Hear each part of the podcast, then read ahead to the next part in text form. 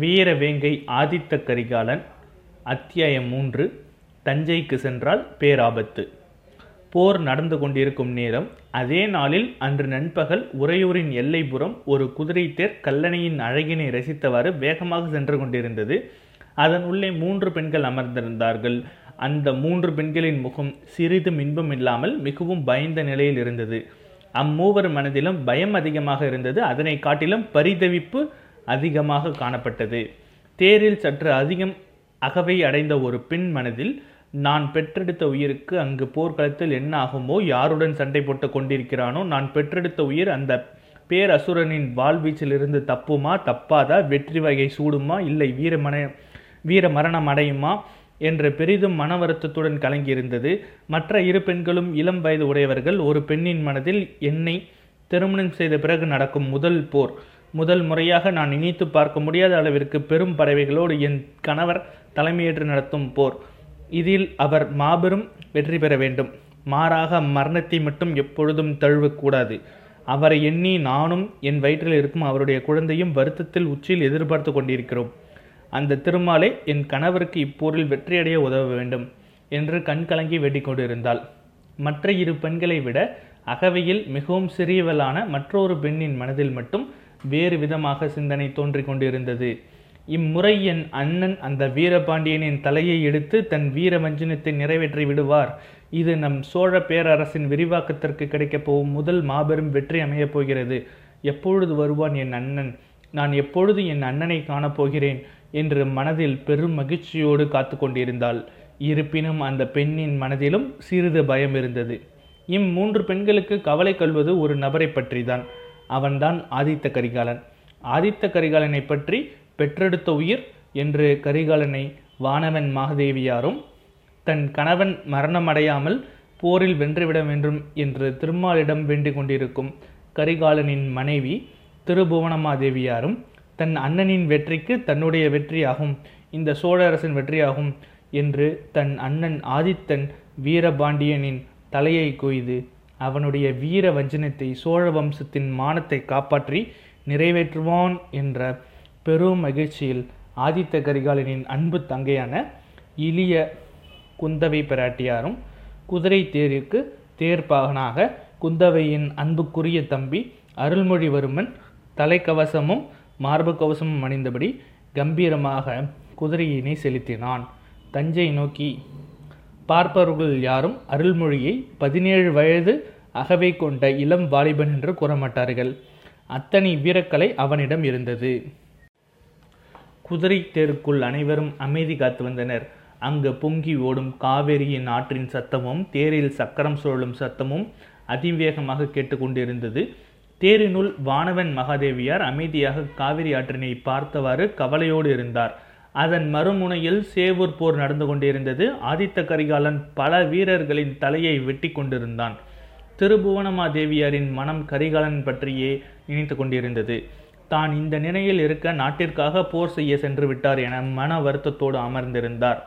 திருபுவன மகாதேவியாரின் முகம் வாடியதை கண்ட குந்தவை கலக்கம் வேண்டாம் அன்னியாரே என் அண்ணன் இப்போரினை விரைவில் முடித்துவிட்டு வெற்றி வகையை சூடுவான். என் அண்ணனின் வீரத்தை பற்றி தாங்கள் அறியாதது ஒன்றுமில்லை என்றால் பெருமிதத்தோடு ஆம் குந்தவை உன் அண்ணன் வீரத்தின் மீது எனக்கு நம்பிக்கை உள்ளது. இருப்பினும் ஒரு பெண்ணாக போர்க்களம் சென்ற கர கணவனின் மனைவியாக எனக்கு பயமும் கலக்கமும் இருக்கத்தான் செய்யும் குந்தவை என்று தன் வயிற்றை தடவியபடி ஆறுதல் சொல்லி கொண்டார் திருபுவன தேவியார் உண்மைத்தான் அந்நியாரே ஒரு பெண்ணின் வருத்தம் மிகவும் வலி தரக்கூடியது. அதுவும் போர்க்களம் சென்ற கணவனை நினைத்திருக்கும் பெண்களின் மனதை நினைத்தால் சொல்ல முடியாத வேதனையில் இருப்பார்கள். குந்தவை பார்த்து நீ சொல்வது சரிதான் என்றது போல் தலையாட்டினார் திருபுவனமாதேவியார் குந்தவை சிறிதும் புன்னகை செய்து தன் பதிலை வெளிப்படுத்தினாள். பல நாழிகைகள் செல்ல பல தூரம் கடந்து தஞ்சையின் எல்லையை அடைந்தது குதிரை தேர். அப்பொழுது வானவன் மகாதேவியர் அங்கு சாலையில் சென்று கொண்டிருந்த காட்டுவிச்சி பெண் ஒருத்தியை பார்க்க அருள்மொழி தேரை நிறுத்து என்று கட்டளையிட்டார். அருள்மொழிவர்மனும் தேரினை நிறுத்திவிட்டு தன் தாயை நோக்கினான். அருள்மொழி அங்கு சென்று கொண்டிருக்கும் அந்த கட்டுவச்சி பெண்ணை அடைத்து இங்கு வா. அப்படியே செய்கிறேன் அன்னையே என்று கட்டளையை வாங்கி கொண்டு தேரிலிருந்து கீழே இறங்கி சாலையில் சென்று கொண்டிருந்த கட்டுவிச்சி பெண்ணை அழைத்து வந்தான். கட்டுவிச்சி பெண்கள் வருங்காலத்தை கணித்து கூறுபவர்கள். சங்க காலத்தில் தலைவி தலைவனை பிரிந்திருக்கும் பொழுது அவள் உடல் மெலிந்து போகும். அதற்கான காரணம் என்னவென்று தலைவியின் வருங்காலம் எப்படி இருக்கும் என்று கேட்டறிய இந்த கட்டுவீச்சு பெண்களை தான் அழைப்பார்கள். கண்களில் மையும் சிறு கூடையும் சுமந்தபடி வந்திருந்த கட்டுவீச்சு பெண்ணை கண்டு குதிரை தேரில் இருந்த திருபுவன தேவியாரும் குந்தவையும் ஒன்றும் புரியாமல் அப்பெண்ணை பார்த்தபடி இருந்தார்கள். வானவன் மகாதேவியாரை கண்ட கட்டுவீச்சு பெண் தலை குனிந்து அவளுக்கு அவருக்கும் குந்தவை மற்றும் திருபுவன தேவியாருக்கும் தன் வணக்கத்தினை செலுத்தினாள். உன் பெயர் என்ன பெண்ணே? என்று வானவன் மகாதேவியார் அதிகாரத்தோடு கேட்டார்.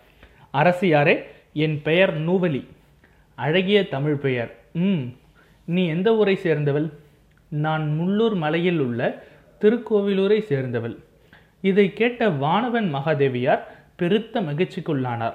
அவர் பிறந்த ஊர் திருக்கோவிலூர் நகரமாகும். அவர் பிறந்த ஊர் திருக்கோவிலூர் நகரமாகும். சங்க காலத்தில் மலையமான் திரு திருமுடிக்காரி எனும் தமிழேழு வள்ளல்கள் வாழ்ந்த ஊர்.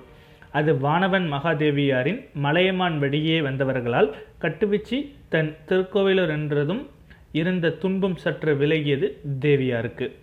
மகிழ்ச்சி பெண்ணே என் ஊரை சேர்ந்தவளாக இருக்கிறாய். நீ தஞ்சை வர காரணம் என்னுடைய மகளை இங்கு தான் திருமணம் செய்து கொடுத்தேன். என் மகளை சந்தித்துவிட்டு செல்கிறேன். சரி பெண்ணே உன்னால் எனக்கு ஒரு உதவியாக வேண்டியுள்ளது. உதவி செய்வாயா? என்று ஏக்கத்தோடு கேட்டார் வானவன் மகாதேவியார். நோவிலிக்கு சற்று அதிர்ச்சியாக இருந்தது. சோழ நாட்டின் அரசி என்னிடம் உதவி கேட்பதா? உதவி என்று கூற வேண்டாம். தாங்கள் கட்டளையாக இடுங்கள். அதை நான் உடனே நிறைவேற்றுகிறேன். எனக்கும் என் குடும்பத்தாருக்கும் எனது இரண்டு மகன்களுக்கும் மகளுக்கும் கொஞ்சம் குறிப்பார்த்து சொல்ல பெண்ணே. இவர்களின் எதிர்காலத்தை பற்றி எனக்கு பெரு பெரிதும் கவலையாக இருக்கிறது. இதை கேட்ட குந்தவைக்கும் அருள்மொழிக்கும் சிறிது கோபம் வந்தது. திருபுவன மாதேவியார் குந்தவி மேல் கை வைத்து அமைதிப்படுத்தினார். தேரில் இருந்து இறங்கிய மூவரும் அங்கு அருகில் இருக்கும் ஒரு சிறு மரத்தின் கீழ் அமர்ந்து கொண்டார்கள். கட்டுவிச்சி தன் கையில் இருக்கும் சிறு கோலினை கொண்டு குந்தவியின் கையில் பார்த்தாள். பின்பு அவள் முகத்தை பார்த்து வானவன் மகாதேவியரை நோக்கி அரசியாரே குந்தவை பிராட்டியார் வெகு விரைவில் இந்த சோழ நாட்டின் உயர்ந்த பதவிக்கு செல்வார். அந்த பதவிக்கு செல்லும் முதல் பெண்ணாக இருக்க போவது இவர்தான். அது மட்டுமின்றி குந்தவையின் திருமண வாழ்க்கை யாரும் கண்டிராத காதல் வாழ்க்கையாகவும் அமையப் போகிறது. மறக்கப்பட்ட உறவின் வழியாக காதல் கொள்ளப் போகிறாள். குந்தவை குறிப்பிட்டு மறக்கப்பட்ட உறவு வழியாகவா யாரும் கண்டிராத காதல் கதையா? அப்பொழுது என் காதலன் எங்கு உள்ளான்? என்று எரிச்சலாக கேட்டாள். புன்னகைத்த கட்டுவச்சு நூவிலி விரைவில் தேடி வருவான் தேவி. உங்களுடைய நெருங்கிய உறவின் மூலமாக அவன் உங்களை வந்து சேருவான். அவன் பிற்காலத்தில் இந்த சோழம் போற்றும் பெரும் வீரனாக இருப்பான். இந்த சோழ பேரரசின் நீங்கிவிட முடியாத பெரும் வீரனாக அவதரிப்பான். இதை கேட்ட குந்தவை ஆழ்ந்த சிந்தனையில் சென்றாள். அவளுக்கு காஞ்சியில் நடந்த சில சம்பவங்கள் மனதில் வந்து சென்றது போல் மகிழ்ச்சியில் என்ன பேசுவது என்று தெரியாமல் வெட்கத்தில் அமைதியாக எப்பொழுது அந்த வீரன் வருவான்? எப்பொழுது அவனை காணப்போகிறேன்? என்ற வருங்காலத்தில் வரப்போகும் கா காதல் தலைவனை காதல் கொள்ளத் தொடங்கினாள். குந்தவையிடம் குறி சொல்லி முடித்த பின் அருள்மொழிவர்மன் நேராக வந்து தன் தலைக்கவசத்தினை கழட்டி கட்டுவிச்சு நூவிலி முன் அமர்ந்தாள். அவன் முகத்தை பார்த்த நூவிலி தன்னை அறியாமலேயே இரு கரங்களை எடுத்து அவனை வணங்கினாள். பின்பு அருள்மொழிவர்மனை நோக்கி தங்களின் முகத்திலேயே இத்தனை அரசயோகம் தெரிகிறது. பிற்காலத்தில் சோழ அரசை ஆளப்போகும் பேரரசனாக வரப்போவது தாங்கள்தான். தாங்கள் கால்பட்ட இடம் அனைத்தும் சோழ அரசாக மாறும். தங்களை வீழ்த்தி இப்புறவியில் யாரும் பிறக்கவில்லை. இனிமேல் பிறந்து வரப்போவதும் இல்லை என்று தன்னை அறியாமலேயே வார்த்தைகளை விட்டு கொண்டிருந்தால் கட்டுவிச்சு நூவிலி. கட்டுவிச்சு நூவிலி இவ்வாறு சொன்னதை கேட்ட அனைவரும் சிறிது நேரம் ஆடி போனார்கள். என் கணவர் ஆதித்த கரிகாலர் பல வருடங்களாக இணை அரசனாகவும் இளவரசனாகவும் காஞ்சி மாநகரத்தை ஆட்சி செய்கிறார். அவர்தான் பிற்காலத்தில் சோழ அரசனாக முடிசூடப்படவும் உள்ளார். அப்படி இருக்கும் பொழுது எவ்வாறு அருள்மொழி அரசனாக முடியும் என வியப்பில் கேட்டார் திருபுவனமாதேவியார். திருபுவன தேவியாரே என்று தயங்கிக் கொண்டு உங்கள் கணவன் ஆதித்த கரிகாலன் ஆய்வு ஆயுள் மிகவும் குறைவு என்று என்னுடைய வேலன் கூறுகிறார். ஆதித்தர் மிகப்பெரிய வீரனாக இருப்பினும் அவர் தஞ்சையை நெருங்கினால் அவருக்கு மரணம் ஏற்படும். அவர் தஞ்சையை தவிர்த்து வேற எங்கு இருந்தாலும் அவர் உயிருடன் இருப்பார். அவரின் பாதம் தஞ்சையை தொட்டால் அவருக்கு விரைவில் மரணம் ஏற்படும். இதை கேட்ட அனைவரும் பேரதிர்ச்சியாக இருந்தது. இப்படி ஒரு பதிலை யாரும் அங்கும் எதிர்பார்க்கவே இல்லை. அதுவும் ஆதித்தன் தற்பொழுது போரில் இருப்பதால் மரணம் நிகழும் என்று கட்டுவிச்சு கூறியது அனைவருக்கும் மிகுந்த பயத்தை கொடுத்தது. ஆனால் மற்றொரு பக்கத்தில் ஆதித்த கரிகாலன் வீரபாண்டியனின் தலையை வெட்டி தனக்கு வந்த முதல் மரணத்தை தடுத்து விட்டான் நான் குறி கூறுவது உங்களுக்கு பொய்யாக தோன்றலாம். ஆனால் நான் குறி சொல்வது எங்க குலக்கடவுள் வேலனின் உதவியை கொண்டு வேலன் என்றும் பொய்யுரைக்க மாட்டான். வேலனின் வாக்கு என்றும் தப்பியது இல்லை. சினம் கொண்ட குந்தவை எனக்கு அப்பொழுதே தெரியும் தாங்கள் இவ்வாறு பொய் சொல்கிறீர்கள் என்று முதலில் எனக்கான ஒரு தலைவன் தேடி வருவான் என்று கூறினீர்கள். பின்பு என் தன்பி அருள்மொழி அரசாளுவான் என கூறீர்கள் இப்பொழுது என் அண்ணன் ஆதித்தன் தஞ்சையை நெருங்கினால் இறந்து விடுவான் என்று கூறீர்கள் என தீயாய் எரிந்தாள். திருபுவனமாதேவியாரும் அமைதியாய் குந்தவியை நோக்கி அமைதிக்குள் குந்தவை கட்டுவீச்சு கூறுவது உண்மைதான். சென்ற முறை நான் காஞ்சியில் ஜோதிடம் பார்க்க சென்றபொழுது இதைத்தான் அந்த வேதாந்தினர்களும் கூறினார்கள்.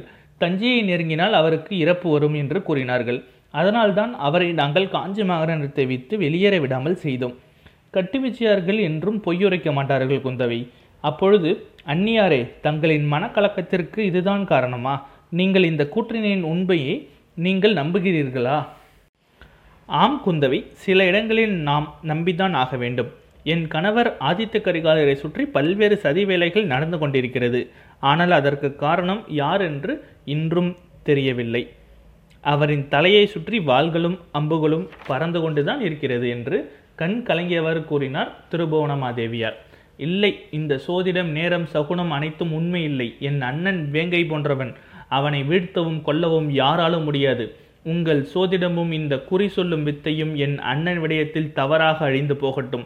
இவர்கள் பேசிக் கொண்டிருப்பதை கேட்டுக்கொண்டிருந்த அருள்மொழிவர்மன் நடுவில் குறுக்கிட்டு கட்டுவச்சு நூவிலியையும் திருபுவனமாதேவியரையும் நோக்கி அந்நியாரே என் அண்ணனை யாரேனும் கொல்ல முயன்றால் அதற்கான சதி வேலைகளில் யாரேனும் ஈடுபட்டாலும் அவர்கள் தலையை கொய்து விடுவேன்.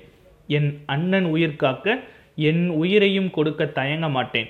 என்னை காட்டிலும் என் அண்ணன் அனைத்திலும் சிறந்தவர். அவரே இந்த சோழ அரசருக்கு சரியான திறமையான அரசர். அவரை யார் கொல்ல சதி செய்ய முயன்றாலும் அவர்களின் தலையை தஞ்சை கோட்டையின் ஈட்டியின் மேல் பறந்து செல்லும் கழுகுக்கும் காகத்திற்கும் இரையாக போகும் என்று வேங்கி உரும்பியது போல் உரும்பி பேசினான்.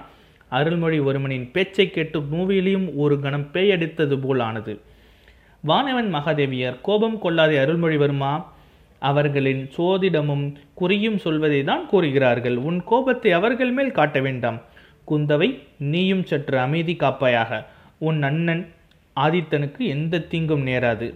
வருங்காலம் நாம் கோட்டைக்கு விரைவாக செல்வோம். நமக்காக நம் தந்தை காத்து கொண்டிருப்பார். வானவன் மகாதேவியார் கட்டுவீச்சு நூவிலைக்கு பத்து கழஞ்சி பொற்காசுகளை கொடுத்து தன் நன்றியினை தெரிவித்தார். பிறகு அனைவரும் குதிரை தேரில் மீண்டும் ஏறி அமர்ந்தார்கள்.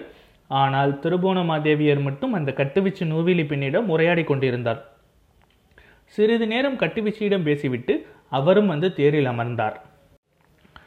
திருபுவனமாதேவியரின் முகம் முன்பு அடைந்த கலக்கத்தை காட்டிலும் தற்பொழுது மிகவும் அதிகமாக கலக்கம் அடைந்திருந்தது. அவர்கள் சொல்ல முடியாத துன்பத்தில் இருக்கிறார்கள் என்று மற்றவர்கள் குறிப்பால் உணர்ந்து கொண்டார்கள்.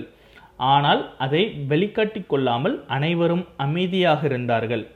அருள்மொழிவர்மா குதிரையை உடனடியாக தஞ்சை மாநகரை நோக்கி செலுத்து என்று வானவன் மகாதேவியார் கட்டளையிட அருள்மொழிவர்மனும் சவுக்கினால் குதிரையை அடிக்க குதிரை மின்னலென தஞ்சையை நோக்கி புறப்பட்டது. கட்டுவிச்சு நூவிலையும் சென்று கொண்டிருக்கும் குதிரை தேரை பார்த்து கொடூரமாக புன்னகித்தபடி தான் பெற்ற பத்து கழஞ்சி காசுகளை கரிகாலன் பேராற்றில் தூக்கி எறிந்தாள். அடுத்த அத்தியாயத்தில் சந்திப்போம். குறிப்பு மலையமான் திருமுடிக்காரி. சங்க காலத்தில் வாழ்ந்த தமிழேழு வள்ளல்களில் ஒருவர் முள்ளூர் மலையினே தலைவன் திருக்கோவிலூர் என்ற நகரத்தை ஆட்சி செய்த குறுநில மன்னன். ஆதித்த கரிகாலனுக்கு திருமணம் நடந்ததா? ஆம் நடந்திருக்கிறது. ஒரு அரசனின் மகன் இளவரசனாக முடிசூடும் பொழுது அவனுக்கு நிச்சயம் திருமணம் ஆகியிருக்க வேண்டும். இல்லை என்றால் இளவரசு பட்டம் கொடுக்க மாட்டார்கள். ஆதித்த கரிகாலருக்கு திருமணம் நடந்துவிட்டது. இதை பற்றி விரிவாக இந்த கதையின் ஆய்வு புத்தகத்தில் தெளிவா தெளிவாக படிப்போம்.